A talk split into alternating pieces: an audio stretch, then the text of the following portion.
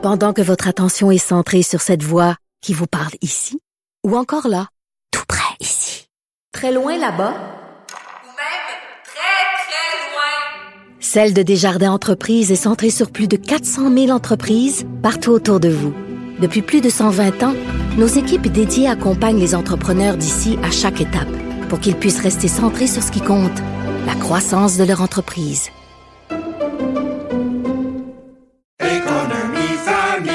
Ici Ricardo. Et Émilie, marchand d'IGA. On a envie de vous inspirer à bien manger. À moins de 5 la portion. Suffit de repérer les produits valeurs sûres et de les cuisiner avec une de nos recettes. Les valeurs sûres, c'est bien pensé, hein? Bien sûr! Détails sur IGA.net. Sophie Durocher. Une femme distinguée qui distingue le vrai du faux. Vous écoutez Sophie Durocher. Le Parti québécois est complètement offusqué par la visite de la gouverneure générale du Canada unilingue anglophone à l'Assemblée nationale et surtout de sa rencontre avec François Legault, une rencontre qui s'est passée dans les deux langues officielles du Canada, mais pas seulement dans la langue officielle du Québec. Est-ce que le PQ a raison d'être offusqué de cette rencontre-là, de cette présence-là? On va en parler avec Karine Gagnon, qui est chroniqueuse politique au Journal de Montréal, Journal de Québec, et qui est aussi directrice adjointe de l'information au Journal de Québec. Karine, bonjour. Bonjour Sophie. C'est quand même euh, un peu humiliant de se dire t'es euh, premier ministre d'une province francophone, la seule province francophone au pays, puis tu rencontres la gouverneure générale et t'es pas capable d'avoir la totalité de ta rencontre dans la langue officielle qui est le français. C'est quand même humiliant que François Legault ait accepté que la rencontre se, se passe dans les deux langues. C'est non seulement humiliant, mais c'est c'est euh, pas cohérent parce que euh, si on se rappelle bien, la CAC euh, il réclamait l'abolition de ce poste-là, hein, du représentant de la reine au Canada et même au Québec. Alors, tu sais, qu'on déroule le tapis rouge pour l'accueillir, qu'on soit même pas capable qu'elle s'adresse à notre premier ministre en français. Il disait à, la suite de la rencontre qu'elle avait encore euh, des, des, cours à prendre, encore des efforts à faire, puis qu'elle avait été capable de prononcer quelques phrases. Moi, j'avoue que je, ça m'échappe comment une personne intelligente, cette femme-là, comment ça peut.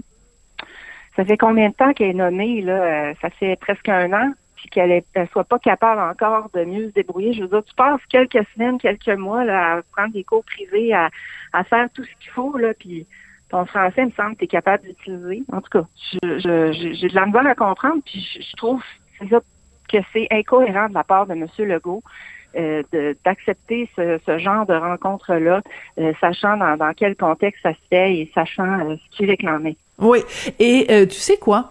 Pendant la rencontre, là, il aurait très bien pu mettre les choses au clair en disant, écoutez, oui, ok, venez, euh, on, on, va se rencontrer, mais moi, je ne m'adresserai à vous qu'en français. Si vous vous comprenez pas, ben assurez-vous qu'il y ait un interprète qui soit présent sur place et qui va vous traduire mes propos. Mais tu sais, c'est comme quand tu t'en vas dans un commerce puis qu'on refuse de te servir euh, en français dans ta langue, t'as as le choix, soit tu pars ou tu restes, mais tu continues à leur parler en français, puis quitte à ce qu'eux te répondent en anglais. Mais le fait qu'il ait accepté d'y parler en anglais, je trouve que c'est, vraiment se comporter en carpette. Oui, puis c'est vrai que ça aurait pu être mis au clair par son par son personnel, son entourage avant la rencontre.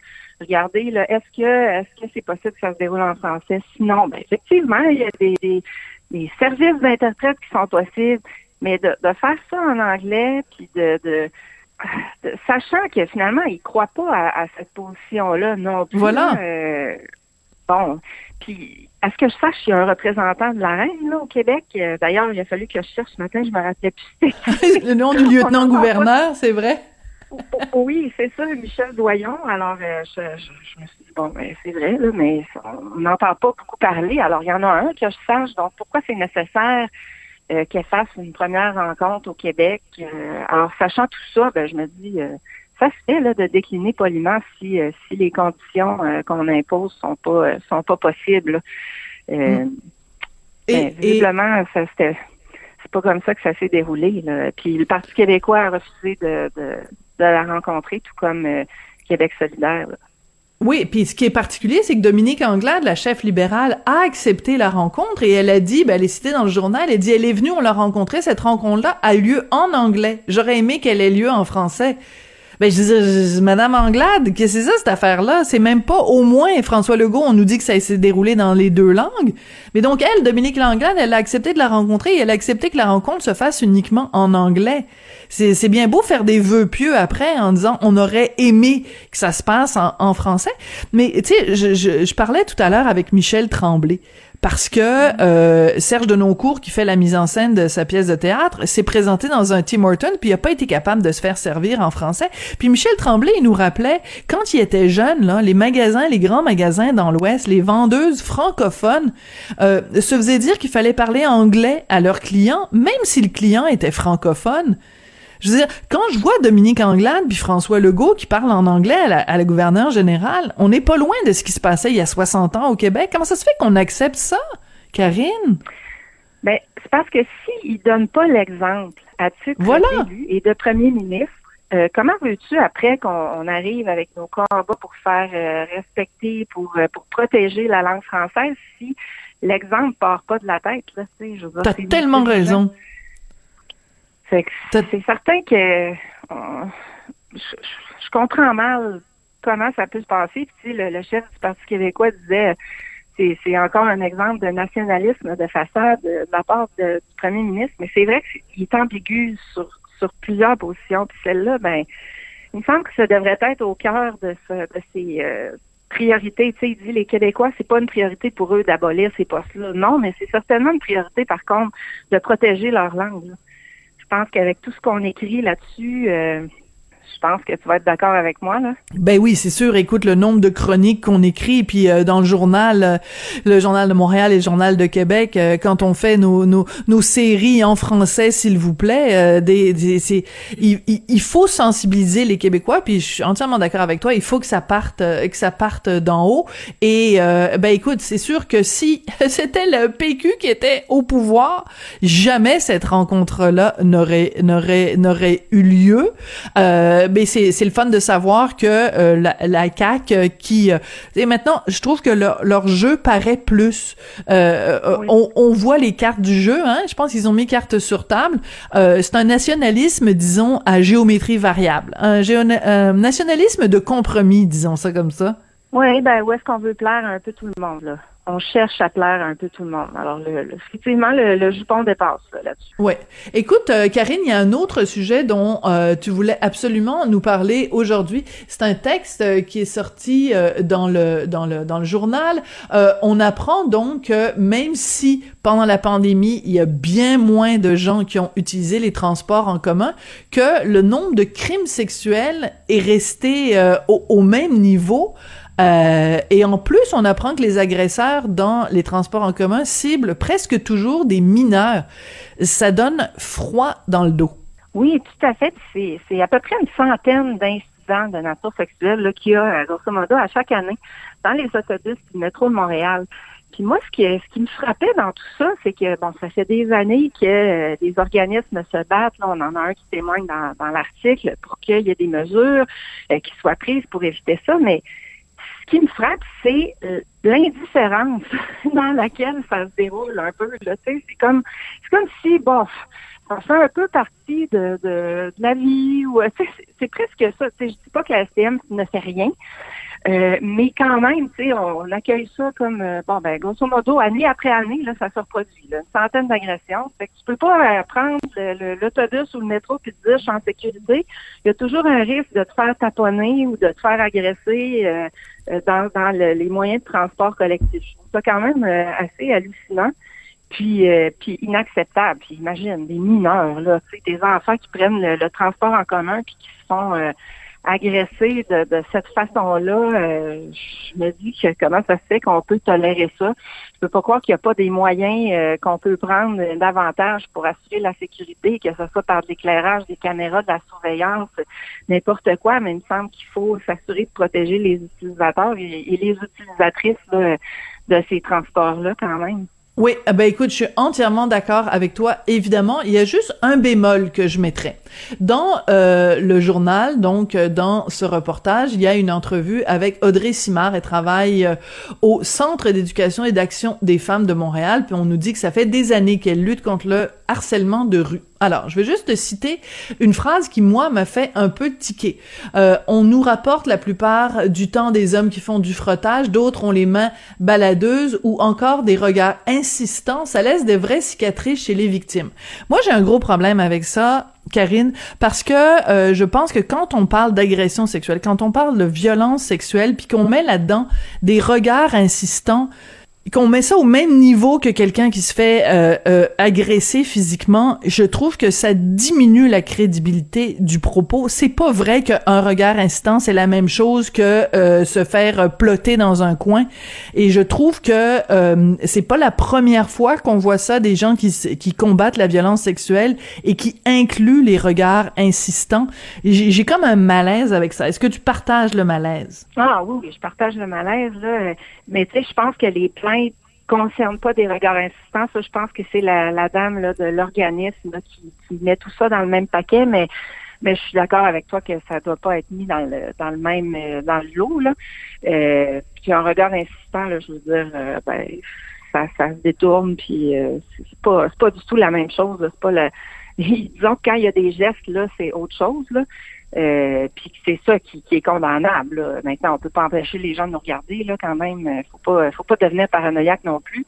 Mais quand ça, ça, ça devient des gestes là, puis a des, des, attouchements, puis des agressions à proprement parler, là, là je pense que je pense que c'est inacceptable. Puis, puis c'est ça, tu sais, je disais, euh, je disais que, que c'était comme un peu accueilli dans l'indifférence. Puis c'est frappant là ces jours-ci dans l'actualité, tu sais, avec ce qui se passe du côté de la FTQ. Ah, c'est épouvantable. Oui, tu sais, Alors, à quel explique, point... explique aux auditeurs qui auraient peut-être pas suivi euh, l'affaire de la FTQ Construction, là. C'est un scoop de la presse, comme quoi il y a, il y a... Ben, je te laisse, je te laisse l'expliquer, là. Oui, donc c'est euh, Rénal Grondin, euh, qui était euh, président de la FTQ Construction depuis maintenant quatre ans. Euh, en fait, on a appris euh, par la presse qu'il avait été reconnu coupable finalement d'avoir euh, harcelé, agressé sexuellement à plusieurs reprises pendant deux ans une secrétaire de direction. Et puis ça, ça avait conduit la commission des lésions professionnelles en 2012 à verser des prestations à la victime parce qu'elle souffrait de tout ça. Elle n'avait pas poursuivi au criminel. Mais ce qui est incroyable, c'est que le Rénal Grondin en question a pu poursuivre sa carrière, a pu obtenir des promotions jusqu'à devenir président de la FTQ Construction. Et moi, je ne peux pas croire, là, je, ne peux pas croire, il va y avoir enquête, là, mais que qu'il n'y avait pas plein de gens qui savaient ça, là. C'est ça, parce qu'il était... la FTQ. Il était, euh, quand il a commis ces gestes-là, parce qu'on n'a même plus besoin de le mettre au conditionnel, parce que les faits ont été reconnus. Euh, Donc, quand il a harcelé et agressé euh, euh, cette dame pendant deux ans, il était dans une autre, dans un autre local.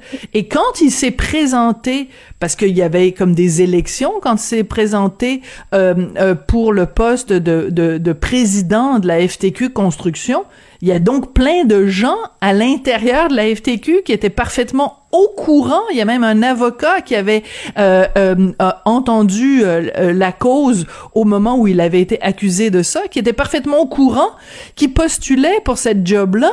Puis il y a personne, il y a pas un de ces gars-là qui a levé la main en disant ben voyons, euh, Rénal, tu peux pas postuler cette job-là. T'as été trouvé coupable de harcèlement il y a quelques années. C'est, je trouve cette histoire-là dégueulasse. En fait, il était directeur général de l'Association des manœuvres interprovinciaux. Ça voilà. une entité de la FTQ Construction. Puis moi, je me dis, imagine-toi dans la peau de la victime de ben cette oui. là de le voir progresser dans l'organisation. Toi, t'es là, là t'es chez vous, tu reçois tes petites prestations, t'es en crise d'anxiété, tu vas vraiment pas bien, tu n'arrives pas à te remettre de ça.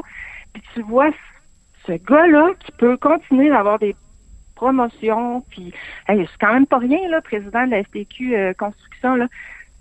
ça représente 80 000 travailleurs, Sophie. Hmm. C'est un des plus importants syndicats de la construction au Québec. Lui, il était président de ça, puis là, il, s'en allait à la retraite, là. Ouais, son mais- programme de chemin. Il partait à la retraite bientôt. Mhm. Puis là, ils l'ont congédié sur le champ parce que le la presse a sorti cette histoire-là. Ah, Ouais, mais tu tout dis, à fait raison de faire un parallèle. T'as tout à fait raison de faire un parallèle entre ces deux histoires-là, même si elles peuvent avoir euh, l'air euh, dissemblables. C'est cette espèce de de haussement d'épaule. Tu sais, euh, des, des gens se font agresser dans le métro. Haussement d'épaule. Euh, un gars agresse euh, agresse des gens. Euh, bon, un petit haussement d'épaule, on va quand même le nommer à la direction de la FTQ Construction. C'est ce haussement d'épaule-là qu'il faut combattre. Eh, Exactement. C'est que tant qu'on va, on ne va pas prendre le problème de front, s'en préoccuper puis trouver que c'est inacceptable, ben, comment veux-tu qu'on améliore la situation? Comment veux-tu qu'on éduque les plus jeunes à dire ben ça c'est pas correct. bon, tu sais, comme société, on, on pense qu'on peut pas accepter ça là dans un- une organisation aussi importante. C'est aujourd'hui là en 2022 que, que ça se passe comme ça dans l'indifférence, puis que ce gars-là soit pas achalé parce que j'imagine il n'a pas été poursuivi au criminel là, euh, probablement parce que je, je veux pas je veux pas présumer mais probablement parce que on sait là que c'est difficile ces procédures là et tout la victime était déjà sur le dos alors euh, probablement qu'elle a décidé de- d'en rester là mais que ce gars-là puisse continuer puis euh, je veux dire est-ce, qu'il pourrait avoir fait euh, autre chose? Est-ce que non mais tu sais Ben oui, il a peut-être fait d'autres victimes puis on l'a pas su ou en tout cas pour l'instant on le sait pas, ça va peut-être sortir euh, ben, euh, au, au fil au fil des ans, mais quand tu lis le descriptif de de ce qu'il lui a fait euh, subir, c'est vraiment absolument dégueulasse, dégueulasse. Monsieur Grondin, vous êtes un dégueulasse. Vous êtes un Ah. dégueulasse et que la FTQ vous ait nommé à ce, à ce, à ce haut poste-là en toute connaissance euh, de cause de la part des personnes impliquées. Vraiment, ça lève le cœur. Je veux dire, tel- à tel point là que moi, là, je- chaque année, je prends des, euh, des, des REER dans le Fonds de solidarité de la FTQ. Euh, ça m'a vraiment sincèrement ça m'a sincèrement ébranlé. Je me, je me demande si je vais pas. En tout cas, je suis en, je suis en Ben, réflexion moi, euh, là-dessus. Comme toi, je me, suis- je me suis passé la même réflexion. Ah ouais? Moi aussi, j'en ai des fonds, oui. Je me suis passé la même réflexion. Puis, tu sais, il faut se dire aussi, là, euh, un autre aspect, là, c'est que ce, ce gars-là, là, euh, Rénal Grondin, c'est un proche de l'ex- de l'ex-directeur général de la FTQ Construction, euh, Jocelyn Dupuis, euh, qui, lui, avait été condamné pour avoir Ben fait oui. le syndicat. Alors, il y avait Le pense qu'il y copinage. avait beaucoup de lumière rouge, là. Il me semble que ça va pas très bien au sein de cette organisation-là, au niveau de la gestion, Ouais. de, la, de la tête de l'organisation, là. Je pense qu'il y, a- il y il un petit ménage à faire, d'après moi. Oui, euh, ben, ça, ça tombe bien, c'est le printemps, un petit ménage du printemps, Oui. ça ferait du bien. Merci beaucoup, Karine. Passe une excellente fin de semaine. On se retrouve la semaine prochaine. Karine Gagnon, donc, qui est chroniqueuse, Journal de Montréal, chroniqueuse politique, Journal de Montréal, Journal de Québec et directrice adjointe de l'information au Journal de Québec. Merci, Karine.